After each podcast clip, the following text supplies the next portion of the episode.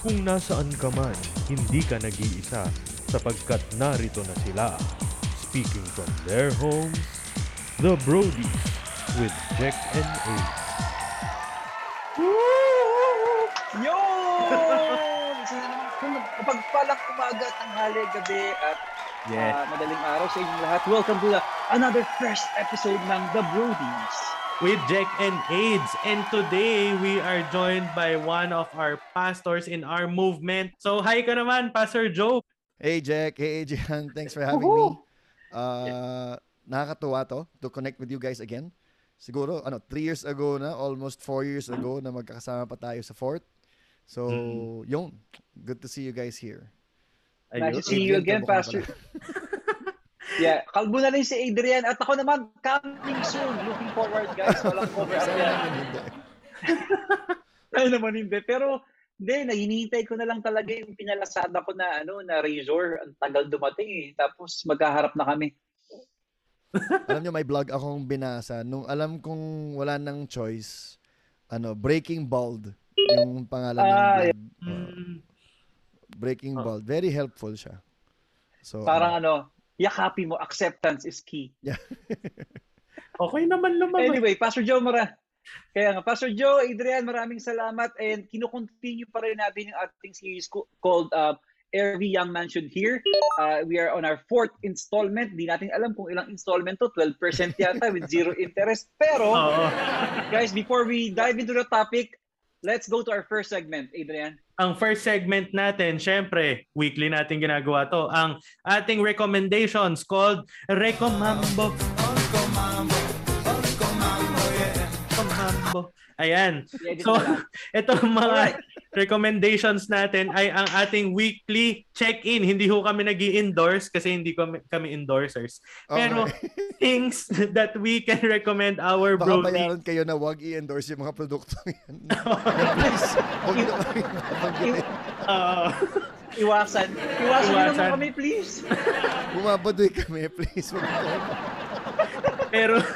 Ayan. Meron tayong recommendations. Sisimula ko na, Itong mga recommendations, ito, pwede nyong itry rin. So, ang ginagamit namin panlinis ng banyo, ito, ang Mr. Marcel. Pero, ito yung no scrub formula na version. Wow! No scrub formula. Para sa mga tama. Oo. Yung, syempre, wala kang oras ngayon. Work from home, di ba? Pag spray mo mamaya, pag boost mo ng tubig, halos lahat sumasama na yung mold and mildew. Konting kuskus na lang. So, dati pa namin yan na-discover. Siguro mga 5 years ago na na-discover ng ate ko. Kwento sa akin. Ayan. Nice. At magkano naman yan sa Pure Gold? Mga 200 something. Ayun. 200 pesos. Little goes a long way. Ayan. Yep. Thank you, Adrian. I'll go next. Sa akin naman yung Sweet Sweat. Meron yan sa Vietnam. Sweet Sweat para siyang Herbalife pero hindi kasi nagpo-promote naman sila ng mga sports equipment. So doon ko nabili yung latest kong jump rope. So mamaya papakita ko sa inyo. So Sweet Sweat, you can visit them sa Instagram. US branch siya pero meron din sa Vietnam, sa Philippines magkakaroon na yata. So there you go. Sweet Sweat sa Instagram. Go, ikaw Pastor Joe, do you have anything? Pwede pagkain? Yes. Pwede rin Netflix show pagkain. Cochiloco Manila. Ooh. Ano yun? Cochiloco. Taco store na nag-open sa SM Aura. Di ba naging tayo sa SM Aura dati? So, alam niyo yung gongcha? Yeah. Pataas. Di ba so, yung food court, tapos pag diretso mo cinema, tapos may something, may gongcha. Di ba? Tapos may lalola pa yata. Wala na yung lalola. Naging yata siya ice cream place? Oo. Pero nawala na rin yon. Basta yung pumalit, ito Cochiloco, Mexican food. So nakilala ko yung may-ari. Nag-order na ako dito dati. Kasi naghanap ako ng Mexican for delivery. Tapos sabi meron na sa Aura. Sabi ko, saan to sa Aura? Hindi ko alam to. So nag-order na ako sa Grab. So finally, pagpunta ko ng Aura nung Friday, nakita ko. Tapos nandun yung may-ari. So nakusog ko pa yung may-ari. Gusto kong invite sa church. Parang ganun. Pero, masarap siya. Masarap. authentic. Nice. Saka wow. Ingay. Parang may speakers na sobrang ingay. Playing Mexican fiesta music.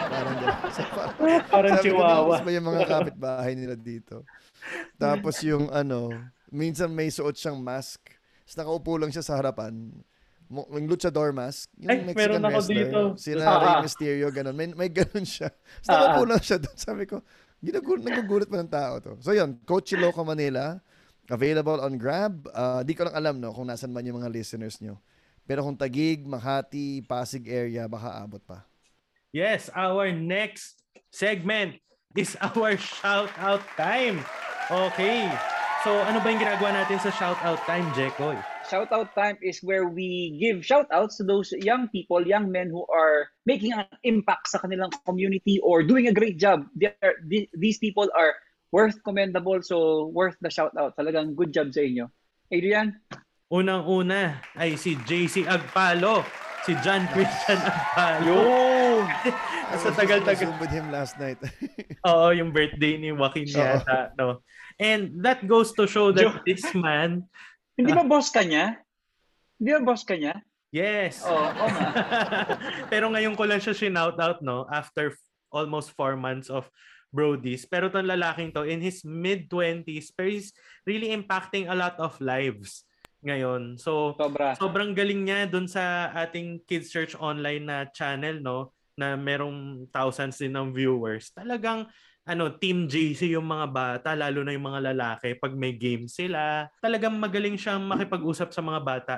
Nasa Discord siya madalas, hanging out with younger people and mentoring them as well. So, panalo talaga to si JC. Yeah. The best of you. Super talented.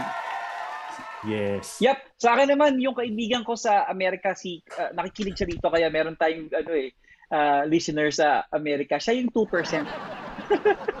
So, gusto ko lang shoutout si Christian Bautista. Hindi po yung singer, ha? Talagang Christian Bautista. Nagtataog po yung pangalan niya. So, siya yung friend namin ni Trina na young dad din na nurse. So, lalo na ngayon sa COVID situation, pandemic na sa Amerika, they pretend na wala na yung COVID, okay na kami, pero ang dami pa rin talagang kaso. So yung story niya, nag-move siya from California to Texas because na-imiss daw siya sa political party. Yan. Oh, shout out to you, Christian. Yes. How about you, Joe? Ako, kinakabahan ako kasi hindi ako nagpaalam sa taong to. So baka magulat siya. Sino ba yung Brodies? Ba't mo ko shout out dyan?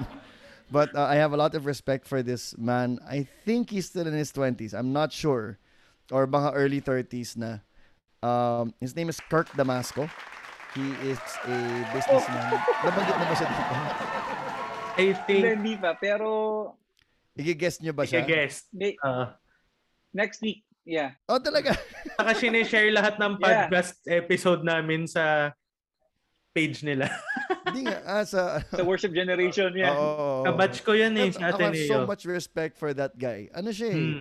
Diba? Kasi ano ba ang Christian company? Diba? Nagbebenta ng Christian stuff or ang pagpapatakbo mo ba Christian? Diba? At sa kaso ni Kirk, alam ko siya mismo at yung pagpapatakbo niya Christian. Mm-hmm. So I remember it was asking for prayers in the beginning of the pandemic kasi his desire really was to do everything he can to save the jobs of his people. At kahit yung mga hindi niya mabayaran na, gumawa talaga siya ng paraan para may parachute sila, para may landing sila na okay. And I'm sure he's still in touch with them. So, yun lang. I like seeing that, smart business practice, good business practice, but at the same time, ethical pa rin. So, yun lang. So, siya yung nag-one-to-one dyan. Shout out! Yeah! Pinakilala siya sa akin ni Karina. So parang kinakabahan pa nga ako nun, Joe, kasi parang sabi ko, di ba we know his background na active talino. Siya sa church, talino, taga-Ateneo. Sabi ko, pasa ko na lang kaya. Grabe, Joe. Kumapit talaga ako sa, every time naman, kumapit ako sa Holy Spirit tsaka sa kaalaman ko sa L130. Maraming salamat, L130. Shout out sa L130. Shout out to Pastor J.R. Estrada. Anyway, let's go to our topic, Adrian. Dito ako excited. Ang topic natin for today. Ang topic natin, syempre, it's still part of the ongoing series of great mentors na talagang impactful sa movement namin and even to the nation, to the next generation. Kung hindi nyo napakinggan yung mga past episodes natin, we have guested si Pastor C.D. Unag, si Pastor Paulo Ponsalan, Pastor Dennis C., and right now we have Pastor Joe Bonifacio. And ang topic pa rin natin ay Every Young Man Should Hear This. Kala ko sasabihin mo kanina, Adrian, kung hindi nyo po napapakinggan yung mga previous podcast namin, bakit? Yun. Isa pa yun. Bakit? Biro lang. So yun, let's start. Nung kabataan mo naman, 18, 19, ano ba yung gusto mong marinig? Hindi yung kailangan mong marinig, di ba? Ano yung gusto mong marinig? Gusto kong marinig na gusto rin ako ng crush ko. Yeah. Legit yun, legit. Gusto kong makarinig na pinapayagan ako ng magulang kong gumimik. Yan. At pinapahiram yung kotse sa akin. Yan. Doon naman tayo sa mas serious na tanong ni Jekoy. Ano yung mga bagay na narinig mo that nag-click in sa'yo? Yeah, alam mo, yeah. Parang hindi mo naman ginawa kaagad, pero parang sobrang so much music to my ear. Parang nung narinig mo, gusto ko mag-climb ng mountain. Parang sobrang na-stare ka. Parang gano'n. Okay. Ayoko mag-climb ng mountain dati talaga. Natutunan, or not, hindi naman natutunan. Napilitan lang ako dahil sa asawa ko. Pero, ako, one thing, when you asked me, di ba, what should every young man hear? At ito yung tumatak talaga sa akin. And this is not to be taken in isolation, no? Ang gaganda rin ng sinabi na CJ, na Pastor Pao, na Pastor Dennis. I would say take responsibility. So take responsibility for yourself, take responsibility for your actions. You shouldn't take responsibility for things God did not entrust to you, 'di ba? Like Jack, don't take responsibility for Adrian, 'di ba? Or Adrian for Jack. Parang may sarili siyang buhay, may sarili siyang pamilya. Tulungan mo siya sa responsibility niya, pero responsibilidad niya 'yun. But every young man needs to know ano yung akin at ako bahala dito. 'Di ba? Kahit kwarto mo lang, CR mo lang, damit mo lang, buhok mo lang, whatever, pero akin to, aalagaan ko to, ipapalaganap ko to, gagalingan ko dito kasi wala na ako ibang mapapasahan nito. And my dad and my mom really parang kept drilling that in us, yung take responsibility. Lalo na ng teenager na ako, tapos magaling ka na magreklamo, tsaka gumawa ng rason. So, ba't di mo nagawa? ABC, ganun. So, ang daming sagot ni Papa sa akin, yun, hindi ko makalimutan. Yung isa sabi niya, wag mong sabihing busy ka. Kasi ang daya mong nalaro sa PlayStation eh. So, hindi ka busy. Sabihin mo na lang na ayaw mo. Sabi niya. Kasi, yun ang totoo. At tandaan mo, Joe, ang pinakamahirap na sa buhay ay pag niloloko mong sarili mo. Sabi niya. Paano makakalimutan yun, di ba? Solid yun. Minsan, alas stress, nagigising ka. Niloko ko ba yung sarili ko? Then, saka, alam mo yung ngayon nga, parang kinokorek yung sarili ko na, sorry may nangyari. Hindi. Sorry, hindi ko nagawa ng tama. Alam mo yun, yung you take responsibility agad. Kasi diba sa Tagalog, sa Filipino, sinasabi natin, sorry na nasigawan kita. Ano yung nasigawan or sinigawan kita? Diba? Nasigawan. Napatid ako. Tapos paghulog ko, Adrian naman kasi, ano yun? Nahulog ka. Yun yung nasigawan. Bigla ka tayo nasuntok ng 3. Oo. Sorry. Na-combo kita. Diba? Sorry. Na verbal abuse kita. Na physical abuse kita. Eh, hindi. At a certain point, you have to take responsibility. Hindi ko sinasabing kaya natin ng lahat. Kasi sana yung pag-take natin ng responsibility, ma-force tayo mag-acknowledge na, Lord, di ko kayang mag-isa. At ibigay natin sa Kanya. Pero walang magbibigay nun sa Kanya, kundi tayo. Kundi ako. Alam mo yun, kahit ipag-pray pa ako ng magulang ko, ng asawa ko, diba? Correct. Ako dapat ang dagat, Lord, may problema ako. Bakit ganito ako? Parang ganun. There was another time my dad would say to us na, take responsibility. This is on you. This is on you. One day, wala na ako sa buhay nyo, kayo na magde-decide kung kayo gagawa niyan o hindi. So, ano talaga? Sabi niya, basta ako, Kristiyano ako. Kung kayo gusto niyo maging Kristiyano, sundan niyo yung mga tinuro ko sa inyo. Kung ayaw niyo tumuloy, buhay niyo yan, bahala kayo sa buhay niyo. As in, parang, okay. Sabi niya, basta mahal ko kayo bilang anak. At ginawa kong the best na kaya kong gawin, pero kayo na magde-decide ng gagawa nun. And alam ko nakaka-pressure yun. And for young men, the older you get, the responsibility just gets harder. One time, sabi ko kay Papa, Pa, you don't know how busy I am. Sabi niya, alam niyo naman yung tatay ko, di ba? Talaga, busy ka na. Nakakahiya naman sa kabisihan mo, Joe. Wala kang binabayarang rent, wala kang binabayarang kuryente, wala kang binabayarang pagkain, wala kang pinapakain sa buhay. Pero busy ka na. Ginanon niya ako. Of course, durog na ako nun, di ba? Anong sasagutin mo nun? Tapos sabi niya, Joe, tandaan mo, life does not become lighter. It always gets heavier. So, gano'n yung mukha ko. Bibigat pa to. Hell week ko sa Ateneo ngayon, tapos bibigat pa to. Tapos sabi niya, but you get stronger. Sabi niya. Life gets heavier, but you get stronger. So, I think for young men, when I say that, that's not a, I hopefully don't come across, it's not unloving or harsh. I know it's difficult, but you'll get stronger this way kasi when you take responsibility. Yeah. Yun. Parang katulad ng sinabi ni Pastor CJ na I wish na na kapag tumatanda ka, dumadami responsibility mo, nadadagdagin din ng oras mo. Oh. Parang 25, yeah, 28 diba? Hours na, 32 hours.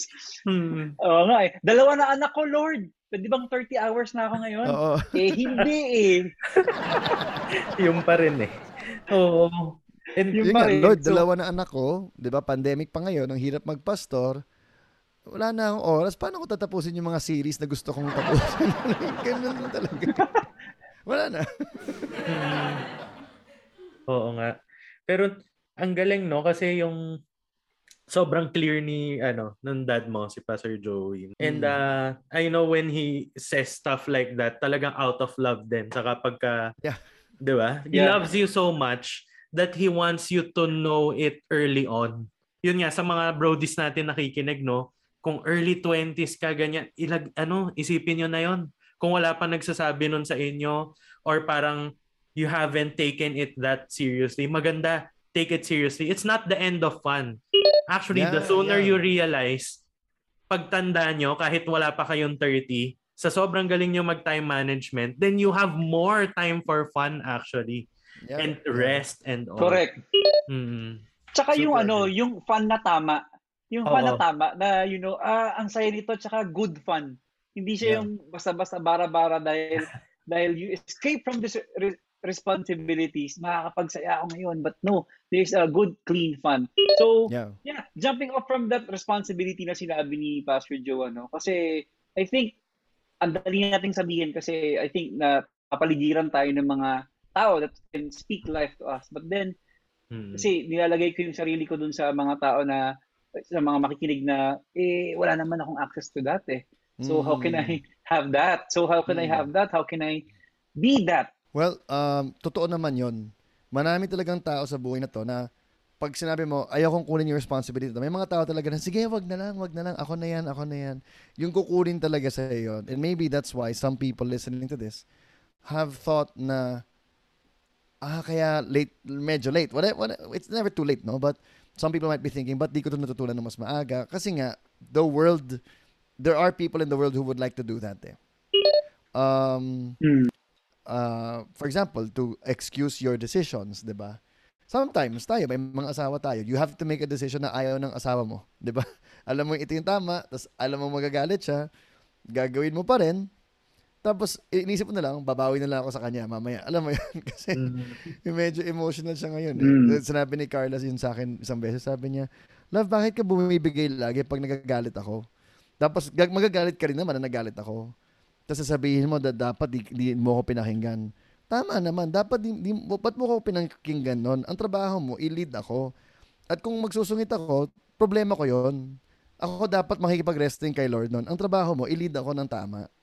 Sabi ko, oo nga, Wow. Sabi ko, sungit mo po kasi masyado eh. Para sa kanya, di ba, kung susungit lang ako, hindi ka na magli-lead. Alam mo yun, yung, Kasi that's dati, right. Kunyari, may ministry event ako, kailangan kong puntahan. Tapos sasabihin niyo, miss na kita, dito ko na sa bahay. Sige, di ako pupunta. Di may ipit ako sa ministry event. Masungit rin ako sa kanya. Sabi niya, ba't nandito ka pa ng sungit mo? Hindi ako pumunta sa event eh. Sabi niya, kung kailangan mo palang pumunta, ba't di ka pumunta? Alam mo yun, yung nagbabalikan lang kami. Yung point ko, I guess, you know, there really will be people who will take that responsibility from you.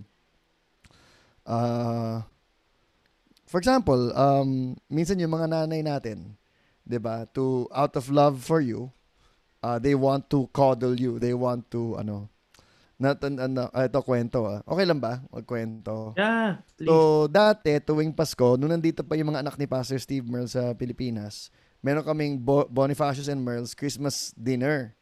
Yung bago pa maging busy, ganun-ganun. So, hindi ko makalimutan, yung first year ko, nagtatrabaho na ako sa ministry. Kasi dati naman, wala naman akong trabaho eh. So, pag nagsischedule sila ng basta gabi, pwede yan si Joe. Eh, nung may trabaho na ako, hindi sila nagtanong, nagschedule sila ng Friday night na dinner. Mm-hmm. Sabi ko, hindi ako pwede. May trabaho na ako. Ito yung huling youth service ng taon na to. Galit yung nanay ko sa akin. Naiirita si Miss Deborah sa akin. Na ano ba yan? Talaga to? Tapos next year, aalis na si William. Tapos ikaw, hindi ka pa makapunta. Ganun, ganun, ganun. So, sabi ko kay papa ko. Sabi ko, pa, anong gagawin ko? Gabi naman itong... Hindi sila nagpaalam. Hindi sila nagtanong. Di ba, sana, kung sabi nila, Sabado, pwede naman akong Sabado. Kaya akong gawa ng palan, pero nag-schedule sila as if wala akong trabaho. Tapos sagot lang ni papa ko sa akin. Sabi niya, alam mo, sana maintindihan ka nila na may trabaho ka na.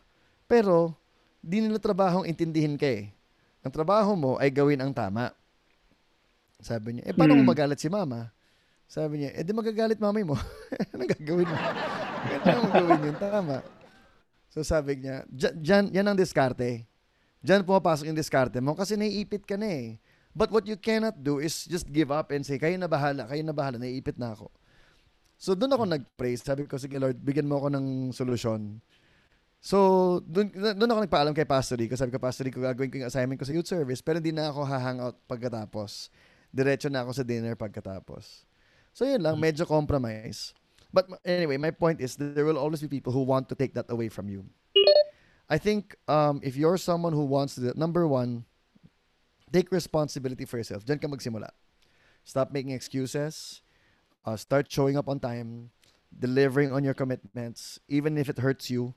There would be times that I'd be lying down in bed and I would wake up and finish my work. Alam mo yun, 1 a.m. Kasi parang lang, dati ginagawa ko yun lalo na parang matrain ako na, Joe, pag sinabi mong gagawin mo, tapusin mo talaga. Alam mo yun.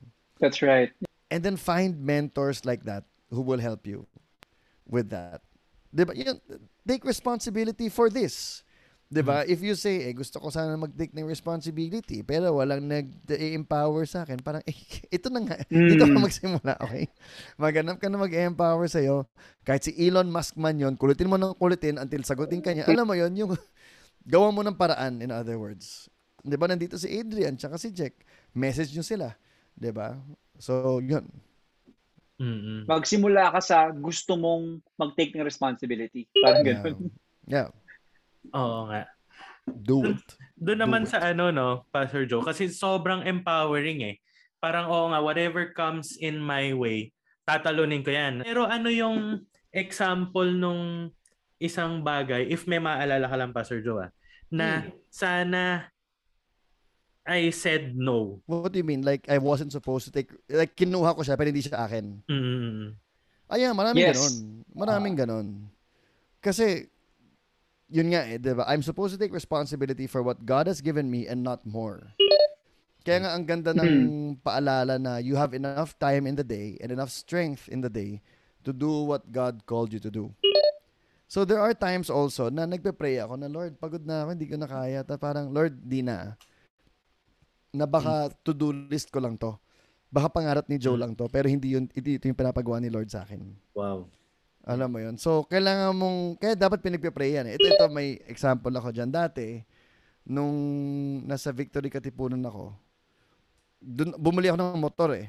Para pagpunta ko sa Vietnam, kaya ko na. Dahil ako ng ibang level sa Vietnam. Pagkakaamuya kayo dito ng ano, ng pabango. on? What are you wearing? Gusto mo kayo kay Pastor Mike dati. Ikaw ba nagmamotor ka dyan, Jack? Oh, yeah. Kami ni Kaya mo? Siya. Yeah. So, sobrang ano talaga. Yung tawag dito, yung 2 lanes nagiging 10 lanes eh. Diba? Salubong. Yes. Yeah, salubong kayo, parang salubong ka din. So, sana tayo basta wag lang kayong magkatamaan, okay na. Actually, 'di ba, sabi nila sa pag tumatawid ka, wag kang titigil, diyan ka mababangga. Dapat tuloy-tuloy ka lang. Trust the motorcycle drivers. Magaling sila, parang ganoon. Iiwas po kami, it's okay. Oo. Well, anyway, dati sa Katipunan, may trabaho ko sa EN, may trabaho ko sa Katipunan. Tapos hindi na ako tumitigil. Yung hindi ko na tinatanong kay Lord, Lord, sa'yo pa ba galing to? Ginagawa ko lang. Pag may kailangan ka mag-preach, punta ako doon. Tapos nakamotor pa ako. So, kaya ko talagang umabot kung saan-saan. Sa U-Belt, na nakamotor, tapos motor, tapos preach, tapos ganun. So, nagbo-burnout na ako. Nag-away na kami ni Carly lagi. Kasi hindi ko tinatanong, Lord, ikaw pa ba to? And it helped me to ask that question. And mentors helped me with that. So, I remember one time, Christmas nun eh. Tapos galing akong Every Nation. Punong-puno yung araw ko nun. Tapos kailangan ko pa magkatip para mag-Christmas party ng isang small group. Diba alam naman yung mga church, diba? May mga small group Christmas party, papakita ka, ganun-ganun. Mga senior citizen to. May mga dance number raw. So, nasa EN ako, Every Nation. Yung bahay ko, pauwi, pakanan. Yung Katipunan, pakaliwa. Tapos si Carlin nagtatext na, uwi ka na, pagod na ako. Ako rin pagod na ako. So, pag sakay ko ng motor, nagpray ako. Sabi ko, Lord, sabihin mo sa akin, gagawin ko pa ba to o hindi? Kasi pagod na ako. Kung ayaw mo, hindi na. Uwi na ako. Spend time with Carla and Philip na ako. Pero kung gusto mo, kailangan ko ng lakas at kailangan alagaan mo si Carla kasi mag-aaway kami pag uwi ko. Sabi ko gano'n. Tapos parang sabi ni Lord sa akin, okay lang naman kung umuwi ka na. Pero ayaw mo ba makita yung mga sayo ng mga lolo't lolang yon. Tapos doon ako natawa na, inaabangan ko yan buong linggo eh, yung mga sayo nila. Kasi, ready. Naghanda sila. So, pumunta ako. Tapos, parang 3 oras, 4 na oras ako doon, tawang-tawa ako. Naalala nila na yung pastor nila nakitawa sa mga sayawan. Pag uwi ko, okay naman si Carla. Sabi niya, galing nga ni Lord din. Alam mo yon yung, basta pag galing kay Lord, yung responsibility niya, kakayanin mo. Kahit mabigat. That's right. Pero tanungin mo siya na, right, Lord, sa'yo pa ba galing to? Ang daming moments talaga sa mga motor, no, Joe? Sa akin naman, nagaganyan din ako. Kausap ko rin si God niya, nagmamotor ako kasi si Trina naman buntis with our second baby. Sabi ko, punta pa kaya ako dun sa isang LG and all that. So, kinausap ko lang si Lord kasi pagod na ako. So, same as yours. Kasi siya naman, nagpakita siya sa akin talaga ng sign. Sign eh, no? Quote-unquote sign. Pagka ganun, pagka may nag-cut sa akin, hindi grab, Gojek. Yung app na Gojek. Gojek, sabi ko, okay po! Yeah, yung brand, okay po! Thank you, Lord! Anyway. Pag di galing sa kanya, ba't mo ginagawa? Tama. That's right. That's right. Yep. Anyway, Pastor Joe, thank you very much. We want to keep it short and sweet lang para madaling i-digest at saka madaling lunukin ng mga viewers natin. But then, we're going to go to our takehome. No? Pero ito, nauuso kasi ito. Nakita ko lang kanina, Adrian.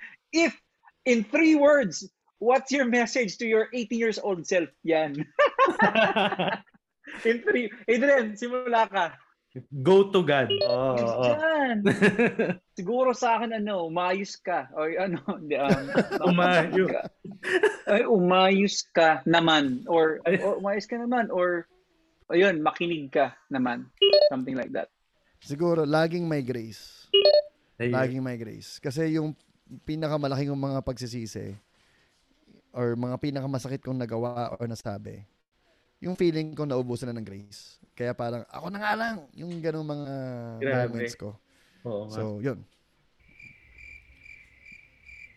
Lalim nun na. Anyway, sige. Let's go to our last. Hindi ko nga alam. Totoo. Alam, kasi parang napahinto kayo. Oo nga, no? Perfect time to land na. Takay home na. Sound effects lang dito. Yun! Okay. Yung takihomi namin is parang, ano to, final thought. Diba? Parang nakuha natin din one final line or two lines that can summarize our topic. Laging ang kasama sa final take-home natin, yung identity mo. Siyempre, kung alam mo yung identity mo, alam mo yung kakayahan mo plus pinapagawa sa'yo ni God. Pero siyempre, hindi mo imamatch yun kasi may grace nga eh. Pero kung alam mong pinapagawa ni God, bibigyan ka ng grace. So, it's also about knowing yourself and knowing God at the same time. Kasi alam mo yung pag siya na yung nagwo-work. So, I think after all of this, kasi parang pwedeng empowering, pwedeng scary yung thought na take responsibility eh.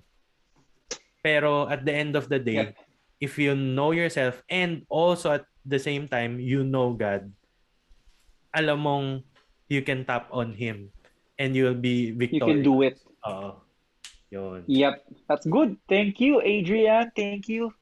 Sa akin naman, ano, yung nakuha ko dito is yung, ano, yung no matter, kahit gano'ng karaming beses ka namin ipag-pray, i-cheer ka namin, magpa-vigil kami sa'yo, magpa-mask kami sa'yo, magpa-print kami ng napakaraming banner para i-cheer ka, ikaw pa rin yung mag-decide to just do it or go for it and decide on things, diba?